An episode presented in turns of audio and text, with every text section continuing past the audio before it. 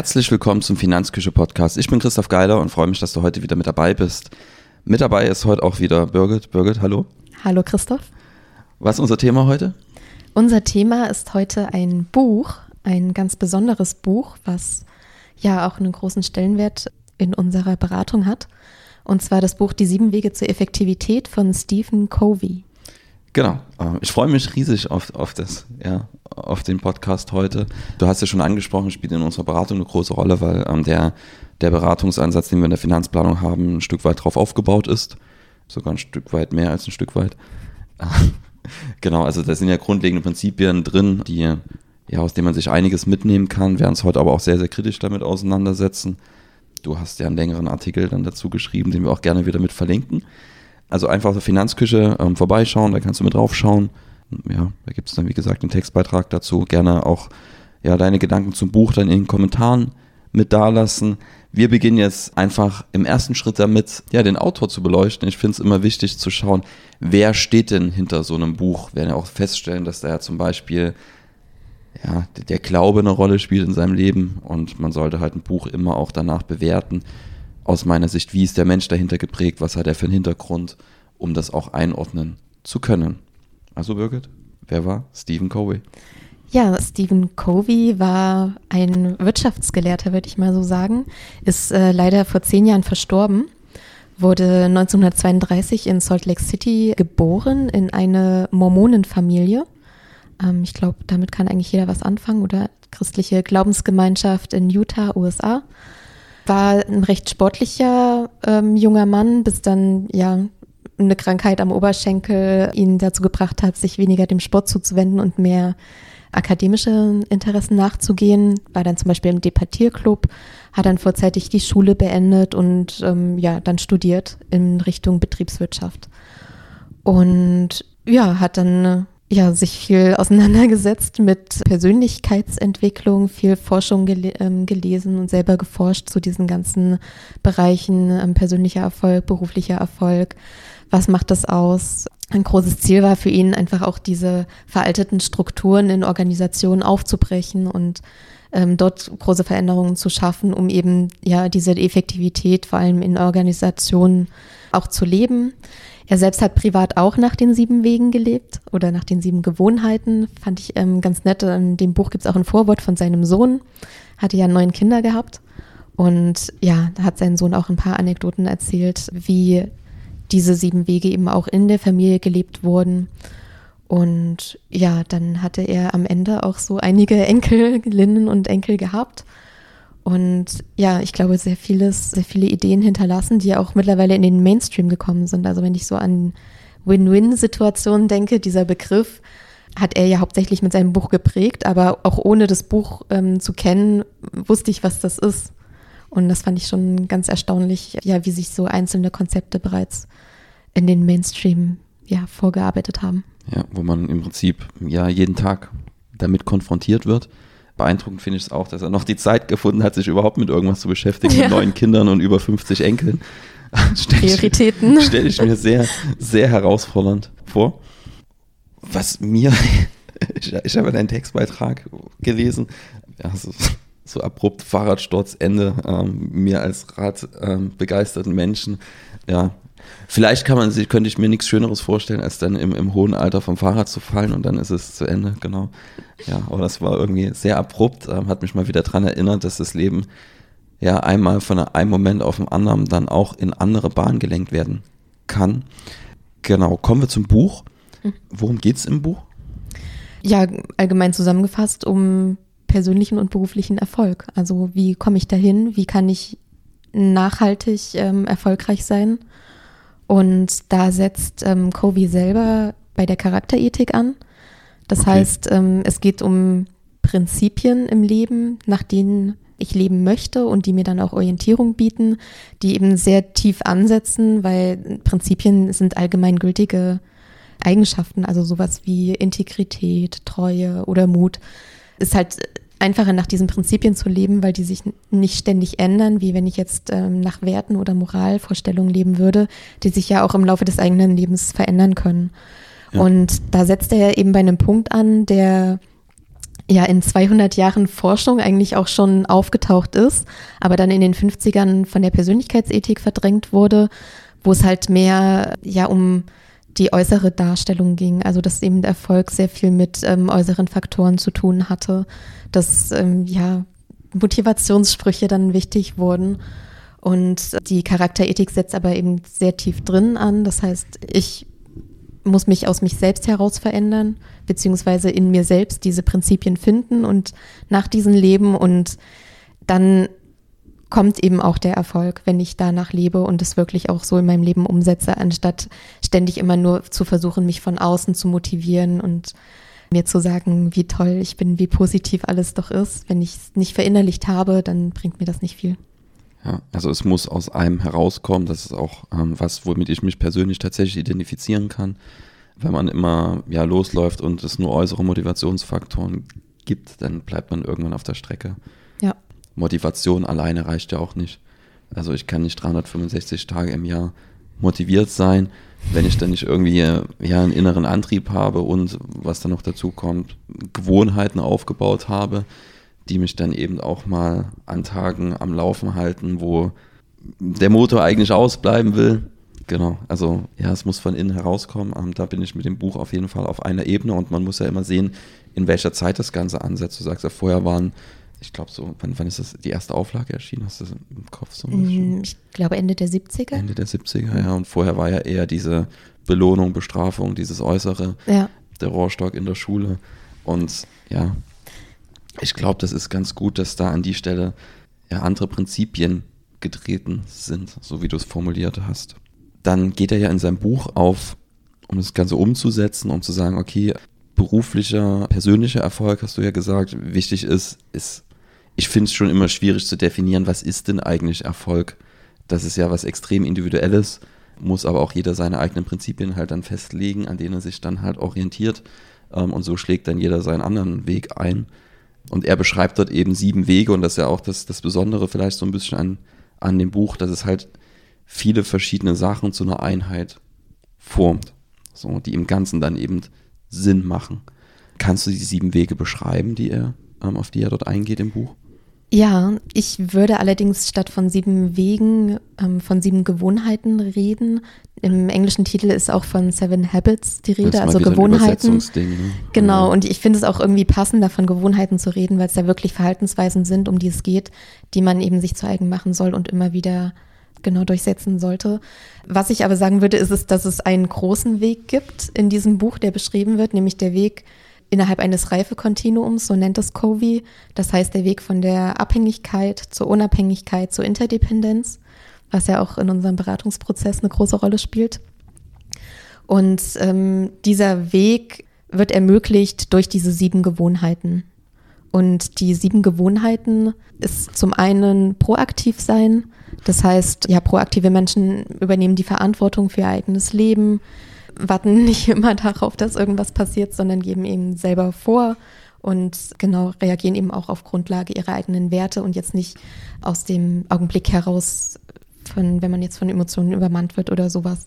Genau. Also bei mir persönlich, also um da, um da nochmal mal reinzugehen, ich finde es sehr, sehr charmant, wenn man halt wirklich sagt, okay, ich übernehme die Verantwortung so, ähm, für das, was passiert, weil man sich dann eben ich meine, man hat nicht für alles die Verantwortung, es geht auch nicht, aber halt wirklich die Verantwortung auf seinen Verantwortungsbereich, was ich beeinflussen kann, dann nicht zu schauen, welche externen Faktoren ähm, sind denn jetzt schuld und das immer wegschieben, sondern halt, halt wirklich zu sagen, der Erste, der hier eine Aktie dran hat, das bin ich. So, und so muss ich dann eben auch handeln und sagen, okay, ich habe nicht nur Verantwortung, sondern ich habe es auch in der Hand ein Stück weit. Wir wissen, äußere Faktoren spielen da eine Rolle. Wir werden ja dann auch noch zur Kritik kommen. Ähm, aber ich habe es grundsätzlich erstmal in der Hand, ob ich ähm, nach links oder nach rechts laufe. Genau, also erstmal die sich bewusst machen, was überhaupt mein Einflussbereich ist. Ja. Und wenn ich handeln kann, dann sollte ich das auch tun. Ja. Genau, der zweite, die zweite Gewohnheit ist dann ähm, schon am Anfang das Ende im Sinn haben. Also quasi schon vorher wissen, was das Ziel eigentlich ist und dann daraus abzuleiten, wie komme ich dahin. Ja, dann macht er das Bild der Beerdigung und, auf, ne? Ja, genau. Fand ich für mich jetzt ja nicht so passend, aber andere ja fanden das bestimmt sehr gut und haben sich das auch vorgestellt und konnten da sicher Erkenntnisse herausziehen. Ja, er beschreibt dort im Buch so schön, ähm, wie, also ja, schließ einfach die Augen, stell dir vor, du, du liegst unter der Erde, was sollen die Menschen dort sagen, welche Menschen sollen da erscheinen? Und wenn du merkst, okay, mein Weg führt mich nicht dorthin, dass ich eine Beerdigung habe, so wie ich es mir vorstelle, äh, dann sollte ich vielleicht äh, einen anderen Weg einschlagen. genau. Ja, ist ein sehr, aber tatsächlich kann ich schon ein Stück weit mit dem, also für mich persönlich finde das Bild gar nicht so abstrus, weil wenn ich mir vorstelle, okay, Beerdigung, ich hätte gerne, dass, dass dort wirklich Menschen, mehr als zwei Menschen stehen zum Beispiel und das treibt mich zum Beispiel auch an, wenn ich merke, ähm, ich habe gerade aktuell nicht so viel Kontakt mit meinen Freunden oder so, das halt nicht einschlafen zu lassen, weil ich halt merke, okay, es ist mir schon, schon sehr, sehr wichtig. Und ja, aber so ein Bild ist nicht für jeden passend. genau.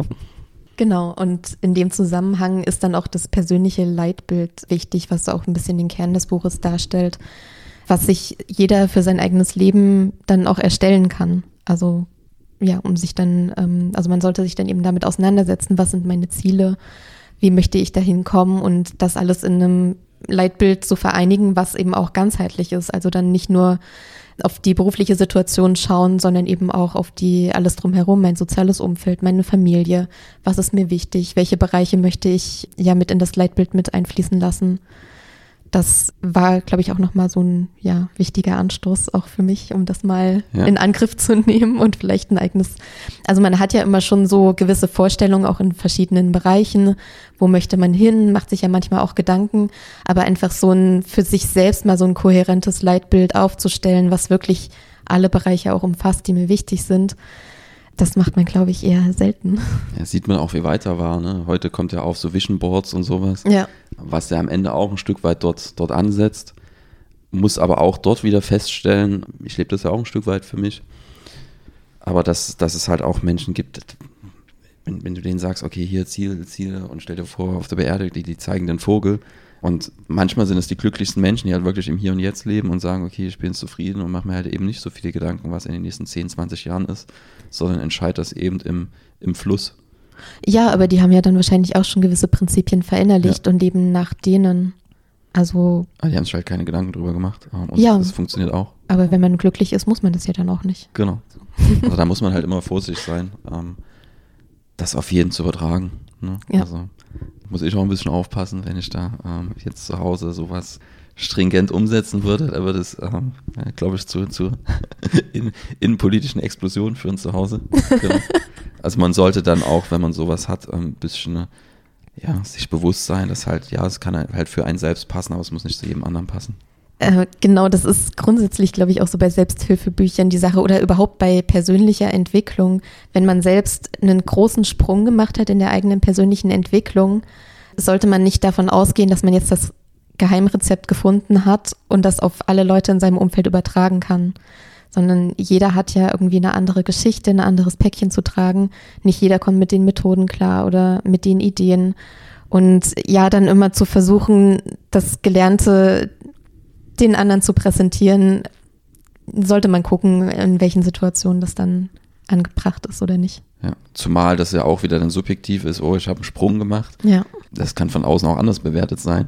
äh, wenn ich einen beruflichen Sprung mache, aber privat dann nicht mehr zu haben bin, ja. ähm, dann würde der eine oder andere sagen, ich habe einen Rückschritt gemacht. Aber genau, und das ist das Spannende hier, geht es ja wirklich um den privaten und beruflichen Erfolg ja. und auch um die tiefe Erkenntnis, dass das eine ohne das andere nicht funktioniert. Genau. Das zeigt sich auch in der dritten Gewohnheit, das Wichtigste zuerst tun.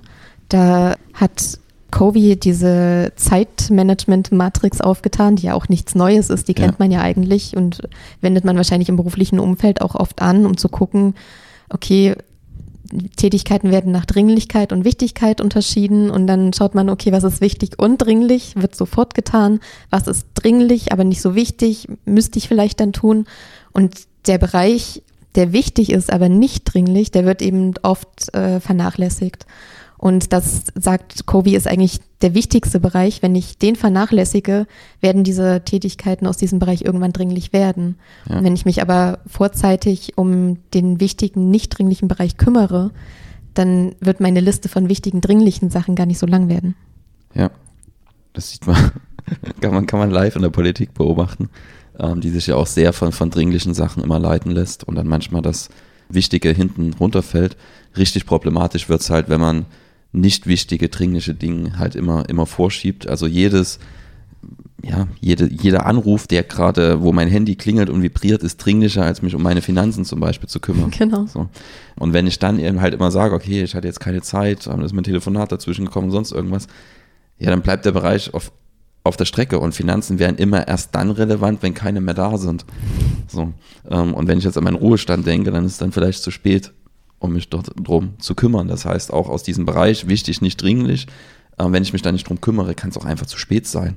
Für mich so ein ganz prominentes Beispiel, ähm, ohne mich da jetzt positionieren zu wollen, ist der Klimawandel. Ähm, das ist auch was, was nicht dringlich ist. So. Also das, das wird dringlicher, aber es war die letzten 30 Jahre nicht dringlich, weil man die Folgen halt nicht spürt. So. Oder jetzt erst langsam anfängt zu spüren. Ja. Und das ist für mich so ein ganz, ganz großes Beispiel. Und das ist halt die große Herausforderung, ähm, dass man eben sieht, dass auch Menschen oftmals erst bereit sind, was zu tun, wenn sie halt spüren, dass was hm. passiert. Um diese tiefe Erkenntnis vielleicht vorher was zu tun, bevor ich es spüre. Und dann kommt ja noch dazu, dass wenn ich was tue und es tritt dann deswegen nicht ein, dann heißt dann wieder, ich habe es umsonst gemacht. Also Beispiel, wir sparen CO2 ein, es wird alles nicht so schlimm. Da werden sich definitiv Millionen von Menschen hin und seht ihr, war ja gar nicht so schlimm. ähm, also für, für Vorsorge kriegt halt, gewinnt niemand Preise. Ja. ja. Genau. Das waren dann meine fünf, fünf Cent zu dem Thema. Genau. Genau. Und wenn man diese drei Gewohnheiten verinnerlicht hat und auch konstant ausübt, dann hat man auch schon den ersten Schritt in die Unabhängigkeit getan. Und äh, dann geht es nämlich weiter mit ähm, dem nächsten Schritt in die Interdependenz. Ja. Und Interdependenz ist ja jetzt nicht von anderen Menschen abhängig zu sein, sondern eher in Kooperation mit anderen Menschen treten, mit denen zusammenarbeiten und mit ihnen gemeinsam etwas schaffen, was eben größer ist als seine Einzelteile. Und da ist eine Gewohnheit wichtig, nämlich, da haben wir schon das Gewinn-Gewinn-Denken, was sich ja schon sehr in der Gesellschaft, in den Sprachgebrauch eigentlich eingeschlichen hat. Aber ich glaube, es wird immer nicht ganz verstanden, weil Gewinn-Gewinn-Denken, ich glaube, viele Menschen denken einfach an Kompromisse, dass man halt einfach den kleinsten gemeinsamen Nenner sucht, dass man irgendwie zueinander kommt. Aber eigentlich geht es ja darum, dass man eben einen Weg findet, der für beide Vorteile bringt und bei dem beide Parteien dann auch zufrieden sind. Also, dass man nicht sagt, okay, ähm, wir haben jetzt Möglichkeit A oder B, welche ist jetzt die, die, die für jeden am wenigsten schmerzvoll ist, sondern äh, bei Gewinn-Gewinn-Denken geht es eben darum, lass uns doch eine Strategie C zu finden, die über alles hinausgeht, die, bei der wir alle Vorteile haben und bei der wir was Größeres schaffen können. Ja, also im Zweifel auch mal, wenn man merkt, okay, wir finden hier keinen Nenner, dann halt zu so schauen, okay, ist da überhaupt was dabei, worüber, was, was sinnvoll ist für beide? Ja. Und wenn nicht, halt vielleicht beide Optionen wieder vom Tisch wischen und gucken, ob es eine dritte gibt, die, die für alle ähm, zu, zu mehr führt. Genau, wichtig ist für mich auch, er schreibt hier von Gewinn, Gewinn, Denken. Ja. So. Das heißt auch, dass man ja vielleicht auch mal, in, also das, das ist für mich eine innere Haltung so ein Stück weit auch. Und dass man vielleicht auch mal in in Vorleistung geht. So, also das muss einem bewusst sein, wenn man das, das sagt, okay, ich lese das Buch und lebe dann nach den Prinzipien, wird ja nicht jeder im Umfeld plötzlich danach ähm, leben. Ähm, und das bedeutet auch, dass es sein kann, ich denke in Gewinn, Gewinn, handle danach und sage zum Beispiel, das mache ich zum Beispiel auch in, in der Beratung, wenn es jetzt, kommt jetzt nicht so häufig vor, ähm, einmal, glaube ich, in den letzten sieben Jahren, dass ich wirklich gemerkt habe, okay, hier ist eine Mandantin unzufrieden, die musste die Rechnung nicht bezahlen und konnte gehen. So. Ähm, was habe ich davon, wenn ich, wenn ich, wenn ich die Rechnung einsammle, ähm, unzufrieden Mandantin habe, der es ähm, nach der eigenem Dafürhalten halt wenig gebracht hat. Es hat halt einfach auf der persönlichen Ebene wahrscheinlich nicht gepasst. Ähm, keine Ahnung, aber ich war mit der Situation halt trotzdem fein. So. Und da halt wirklich Gewinn-Gewinn denken, ich habe jetzt, oder, oder das war zumindest kein Verlust auf beiden Seiten. So, wir sind da rausgegangen, sie hat sich für sich ein bisschen was mitgenommen aus dem Gespräch, was wir schon gehabt hatten. Ich hätte jetzt aber nichts davon gehabt, wenn sie mir dann um, Geld überwiesen hätte und, und unzufrieden ist. So. Und dieses Gewinn-Gewinn-Denken, das heißt aber nicht sofort, dass sich das irgendwie positiv in meinem Leben widerspiegelt. Das kann dauern. So, und es kann theoretisch auch nie eintreten. So, und da sind wir wieder bei, wenn ich so ein Konzept lebe, muss ich es aus meiner Sicht bedingungslos leben. So wie ich meinen Sohn bedingungslos liebe. Also, Genau. Und es kann natürlich auch sein, dass sich dann der gewünschte Erfolg dann nicht einstellt, weil halt das Umfeld nicht so weit ist oder andere Pfade einschlägt. Genau. Genau, und wichtig dann weiter auf dem Weg zur Interdependenz ist die fünfte Gewohnheit. Erst verstehen, dann verstanden werden. Ja. Das ist, glaube ich, auch etwas, womit jeder große Herausforderungen hat, was jetzt so verständnisvolle Kommunikation angeht, dass man oft, wenn man in Gesprächen ist, eigentlich immer nur seine eigene ähm, Sicht einbringt und von der eigenen Perspektive ausgeht und dann das Gesagte meines Gegenübers so bewertet und dann auch dementsprechend nachfragt und eigentlich schon die eigenen Ansichten oder Diagnosen schon mit einbringt. Und hier geht es aber eher darum, dass man eben wirklich erstmal versucht, ganz neutral und offen das Problem überhaupt zu verstehen, was man gegenüber hat. Neutral nachfragen, zuhören und dann erst versucht, also wenn man es dann wirklich verstanden hat, dann eben auch entsprechend ähm, ja, Ratschläge zu geben oder dann auch mal den Mund zu halten, wenn man keine das, hat. Genau. Ja. Das ist ein Punkt, wo ich sagen muss, okay, das ist ein extremer Prozess. Also ich habe das bei mir, ich, ich fand mich da fürchterlich und ich erwische mich manchmal noch dabei, dass ich, wenn ich jemandem zuhöre, so denke, okay, wann wird er fertig, ich will meine Meinung sagen. Also, also ich habe für mich schon, bevor er spricht, so den, den Anspruch für mich, ich habe irgendwas im Kopf, das ich unbedingt rausbringen will so und warte nur darauf, dass er fertig wird. Ja. So und das Einzige, was da hilft, sich halt wirklich zu interessieren. Ja. Also sagen, okay, ich habe wirklich Interesse an der Person und was sie sagt. Ähm, weil dann geht dieser Gedanke aus dem eigenen Kopf auch erstmal weg. Das heißt ja, ich habe gar kein Interesse daran, was, was die Person sagt. Ähm, ja. Und wenn, wenn ich das bei mir merke, ich, das finde ich so fürchterlich. Ähm, das zeigt aber, wie schwer es ist, so einen Punkt wirklich zu leben und, und mit Leben zu füllen. Genau, weil gerade wenn du dein Gegenüber gut kennst, hast du ja meistens schon eine vorgefasste Meinung und denkst, du wüsstest, was das Problem ist. Aber manch, meistens weiß man es ja eigentlich gar nicht, was das ja. eigentliche Problem ist. Ja. Und viele glauben nur Menschen zu kennen. Ja. genau.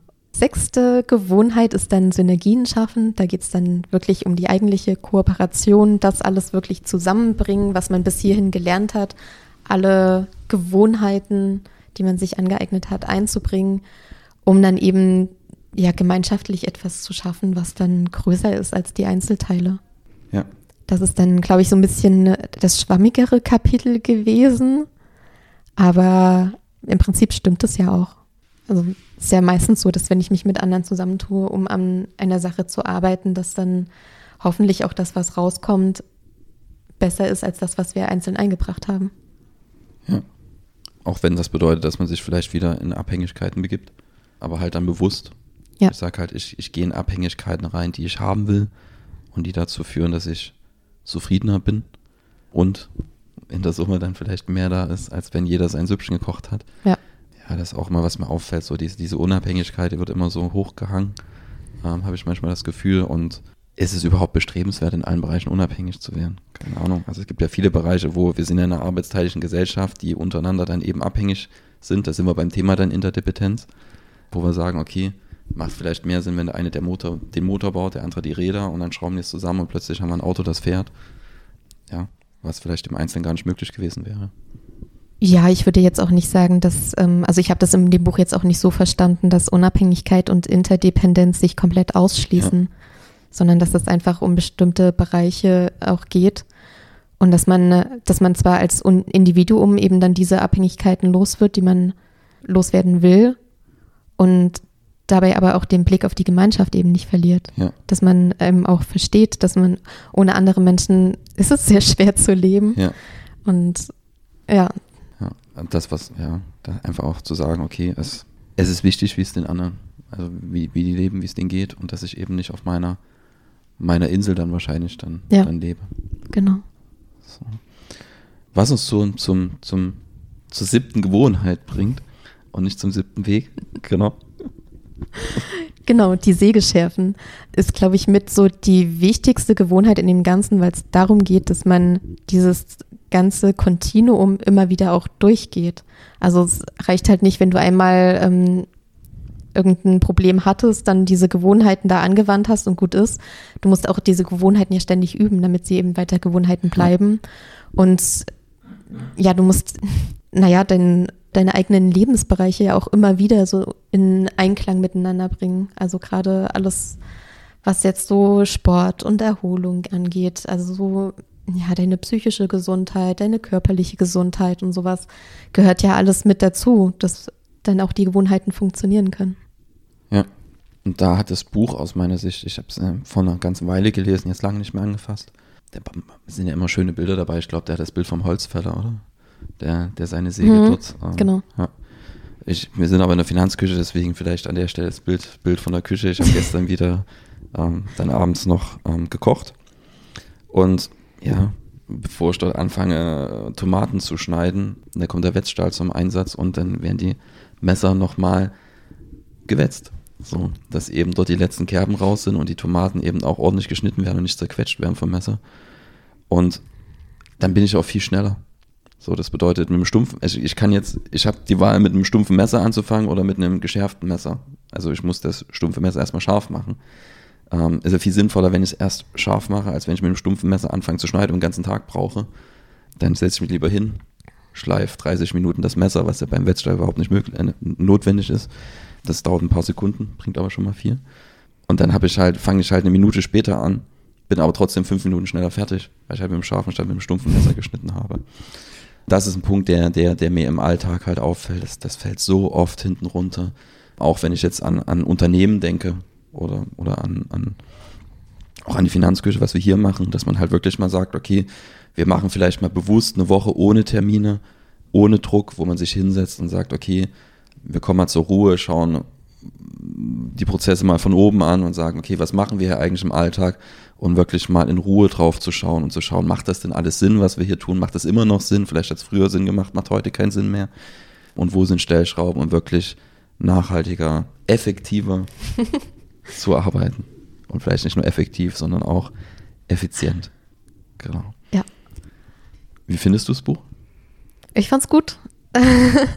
also, ich habe jetzt in meinem Leben noch nicht so extrem viele Selbsthilfebücher gelesen, aber ich habe viel von schlechten Selbsthilfebüchern gehört und auch was ich so aus anderen Einschätzungen gesehen habe und was ich einfach habe das Buch ja selber gelesen und ich finde es eigentlich sehr gut. Es ist gut geschrieben, es ist flüssig geschrieben, man kommt gut durch, interessante Anekdoten, interessante Beispiele, gute Umsetzungstipps. Aber was das Buch im Eigentlichen ausmacht, ist, dass es eben sehr tief im Innern anfängt. Also, dass eben das aus mir herauskommen muss, die Prinzipien in mir verankert sein müssen, um mir Orientierung zu bieten. Was die viele Bücher setzen ja gar nicht so tief an. Die setzen dann eben bei einzelnen Gewohnheiten schon an. Oder ja, bei äußeren äh, Faktoren. Und dass es dann sehr hoch hinausgeht, dass das Buch eben nicht erst, nicht schon bei der Unabhängigkeit endet, ähm, wenn ich die drei Gewohnheiten, die ersten drei Gewohnheiten geschafft habe, sondern dass es dann eben um die Gemeinschaft geht, um die Interdependenz. Dass es in dem Buch eben mindestens genauso wichtig ist, dass man eben verstehen sollte, ohne andere Menschen geht es nicht. Und was kann ich selber auch in die Beziehung mit einbringen und was können wir gemeinsam, welche großen Sachen können wir gemeinsam erreichen? Und das ist eigentlich so ein Riesenschlag, den das Buch ähm, vollführt, dass man eigentlich es eindeutig auch objektiv gesehen sozusagen in diese hohe Kategorie packen kann. Ja. Mir ist eine, also was, was, ich, was ich stark fand, war halt auch die Bilder, die er dann malt, also die, die Geschichten, die, die er dazu packt. Da will ich schon mal zu diesem Punkt erst verstehen, dann verstanden werden, weil ich glaube, das ist gesellschaftlich ein wichtiger Punkt. Ja. Ähm, er bringt ja den, den, den Punkt, wo er in der U-Bahn sitzt, glaube ich. Und das war, das war äh, glaube ich, dort mit drin im Buch. Ähm, wie gesagt, ich habe es vor einer ganzen Weile gelesen, ähm, nagelt mich nicht drauf fest. Wo er halt in der U-Bahn sitzt und da halt drei Kinder sind mit einer, mit einer Mutter und die Kinder dort rumspringen, leer machen in der U-Bahn und ähm, die Menschen halt drumherum offensichtlich nerven. Und jetzt gibt es die Möglichkeit, ähm, die, die anzupumpen und sagen, seid mal ruhig. Oder man spricht die Mutter an und fragt, ähm, alles okay, was ist los? Und ich glaube, ich weiß nicht mehr, hatten ihren Vater verloren mhm. oder sowas. Oder ich glaube, es war der Vater mit den Kindern und die hatten kurz zuvor ihre Mutter verloren ja. oder so. Mhm. so. Und wo du dann denkst, oh. Ja, so. kam gerade aus dem Krankenhaus, genau. wo die verstorben ist und dann, ja. ja. Und dann lässt du die Kinder halt rumspringen, dann können ja. die dort in der U-Bahn machen, was sie wollen, dann hast du Verständnis dafür. Aber wenn du halt erst nicht fragst, was denn hier eigentlich, also dich mit der Situation, wie, wie kommt das denn zustande? Ja. dann bewährt, kommst du halt zu einem ganz anderen Schluss und, und triffst da irgendeine eine Bewertung. So. Und wirklich dieses, dieser erste Schritt zum Verstehen, ähm, der ist, glaube ich, sehr, sehr wichtig. Das merke ich privat, das merke ich beruflich. Ähm, das muss man sich immer wieder dran erinnern. Naja, weil ja. dieses ähm, Missverstehen in dem Fall ja auch zu gewissen Verhaltensweisen führen ja. kann. Dass man beispielsweise die, äh, die Kinder anschreit oder genervt äh, laut ausatmet oder ja. den Vater der Kinder dann irgendwie zur Schnecke macht oder so. Reichstundenblick. ja, genau. Und das ist es ja halt wenn man es wirklich, also wenn man es auch verstehen will und sich interessieren will, dass es dann eben gar nicht erst zu solchen merkwürdigen Situationen kommt. Ja, das, was Kinder immer mitbringen, ne? die interessieren sich für alles. Ja. So, ähm, und es geht einem irgendwann ähm, eventuell ein bisschen abhanden. Hast du auch Kritik am Buch oder ähm, sagst du, okay, alles schick, ähm, lesen und stellt sich der, der private berufliche Erfolg ein von alleine und das also, Leben ist ja. bunt und Schmetterlinge fliegen durch die Luft. Genau. Also ein paar Anmerkungen hatte ich dann doch. Wie gesagt, ja, manche Anekdoten saßen bei mir jetzt überhaupt nicht und manche Umsetzungstipps fand ich jetzt auch nicht so super hilfreich. Aber es ist halt ein Buch, was für die Masse geschrieben wurde. Es soll eben so vielen Menschen wie möglich, so viel wie möglich helfen. Und da ist es logisch, dass jetzt nicht jede Geschichte irgendwie zu einem tief durchdringt. Ist auch nicht schlimm. Was ich manchmal, ja, wo ich manchmal drüber nachdenken musste, war, ich habe es magisches Denken genannt, weil es, die ganzen Anekdoten haben natürlich immer zu einem guten Ende geführt. Ja. Wenn nicht äh, sofort, dann zumindest äh, mittelfristig oder ja. langfristig. Und ich habe mich manchmal gefragt, ja, was kam denn dazwischen oder wie lange hat es denn eigentlich gedauert? Das kam mir immer so vor, wie da hat es einmal im Kopf Klick gemacht und sofort fiel alles dahin, wo es hinfallen sollte. Aber im wirklichen Leben funktioniert das ja nicht so. Du musst ja lang und konstant an dir selber arbeiten. Du musst Schrittchen, weißt du, diese Sachen umsetzen, dass es auch wirklich Gewohnheiten werden. Du musst an deinen Beziehungen arbeiten. Dann ist dein Gegenüber lebt ja auch nicht nach Prinzipien oder nicht nach den gleichen Prinzipien oder ja, selbst wenn er nach diesem Buch leben würde, heißt es ja trotzdem nicht, dass man jetzt immer ähm, sich einig ist oder dann immer das beste Vorhaben findet, was es gibt. Also es gibt ja so viele menschliche und gesellschaftliche Faktoren, die dann dazu führen, dass man eben ja vielleicht nicht so schnell und so deutliche Fortschritte macht. Ja. also ich kann mein Unternehmen nach den Prinzipien aufbauen und trotzdem scheitern. Ja. So, das ist möglich. Und jetzt nicht unwahrscheinlich. und das meinte ich vor uns auch mit diesem Gewinn-Gewinn-Denken, dass man halt, man geht halt auch mal in Vorleistung. So, und ob das zu einem Erfolg führt oder nicht, das, das wird man halt sehen. Er bringt ja das Beispiel, glaube ich, ähm, dort beim Gewinn-Gewinn-Denken, dass er mit irgendeiner Firma einen Vertrag abgeschlossen hat und die dann da rausgelassen hat, weil die irgendwie ähm, Umsatzrückgang hatten oder sowas und dann halt auf einen extrem hohen Umsatz verzichtet hat und dann die Firma halt später wiederkommt und er mehr Umsatz macht. Drei Monate später drei, kam drei sie schon wieder. Drei Monate später kam sie schon wieder und das ist das Beispiel, was ich vor uns bei mir gebracht habe. Die Kundin ist nie wiedergekommen so, ähm, und hat sicherlich auch nicht weiterempfohlen. So. Also das, das, das, man, man geht da, also das, ist was, wo man sagt, okay, ähm, ich habe da jetzt meine Prinzipien, die, die ich mir, mir aufgestellt habe und lebe danach. Das heißt aber nicht automatisch, dass du auf einer bunten Zuckerwolke lebst. So. Genau. Gibt ja auch gesellschaftliche Schranken, die man hat. Und das schreibst du auch in dem Artikel ähm, zum, zum Buch. Ähm, das ist mir hängen geblieben, ähm, was, was der Austausch mit dir auch mir extrem gebracht hat, nochmal den Blick dazu zu schärfen, dass eben Ausgangsbedingungen unterschiedlich sind der ist weiß. So. Also es ist ein Weißer, der das Buch geschrieben hat. In den USA zu dieser Zeit. Der hat sicherlich eine andere Ausgangssituation, als wenn er schwarz gewesen wäre. So. Ob er dann jemals dieses Buch geschrieben hätte und diese akademische Laufbahn eingeschlagen hätte und zu diesen Erkenntnissen gekommen wäre, sei mal dahingestellt. Also wir sind ja alle Kinder unserer Zeit, ähm, unseres Umfelds und ähm, in dem Kontext muss man das Ganze sehen. Und ähm, ja, also das kann man dann schon als, als Kritik so, so stehen lassen, dass vielleicht auch mal Erwartungen geschürt werden in, in so einem Buch, die man dann halt nicht, die sich halt nicht immer erfüllen. Genau. Hast du noch einen Punkt, oder? Ja, ich hatte mich dann nochmal so allgemein mit dem Genre der Selbsthilfebücher ähm, auseinandergesetzt, um das einfach mal noch ein bisschen auf eine andere Ebene zu holen. Weil ja Selbsthilfebücher, auch wenn sie noch so toll sind, noch so fachlich und fundiert geschrieben, haben ja auch immer ihre Grenzen. Und da wollte ich einfach noch mal ein bisschen in die Tiefe rein und so gucken, was hat es eigentlich mit Selbsthilfebüchern so auf sich. Ja. Und ja, die haben klar Vorteile. Okay. Zum Beispiel sind sie meistens, sie kosten halt nicht viel. Also, weiß nicht, für 30, 40 Euro oder so kriegst du ja meist schon ein gutes Buch, mit dem du auch gut arbeiten kannst. dann du kommst schnell an die Bücher ran, hast mal eben im Internet bestellt. Wenn du jetzt ja irgendwelche ähm, ja, psychischen Probleme hast oder so, musst du eben erst zum Arzt gehen, dir eine Diagnose geben lassen, dann einen Therapeuten suchen, einen finden, der auch noch mit dem du gut klarkommst. Das ist ja schon mal ein sehr zeitaufwendiger Prozess und kann sich aber Monate hinziehen und so ein Buch, ja, bestellst du dir schnell im Internet, liest in ein paar Tagen durch und dann bist du wahrscheinlich schon um einige Erkenntnisse reicher. Ja. Und ähm, du kannst es halt in deiner Privatsphäre machen. Du kannst für dich alleine in deinem Zimmer lesen, muss keiner von wissen. Du kannst mit dem Buch Probleme bearbeiten, von denen keiner wissen soll.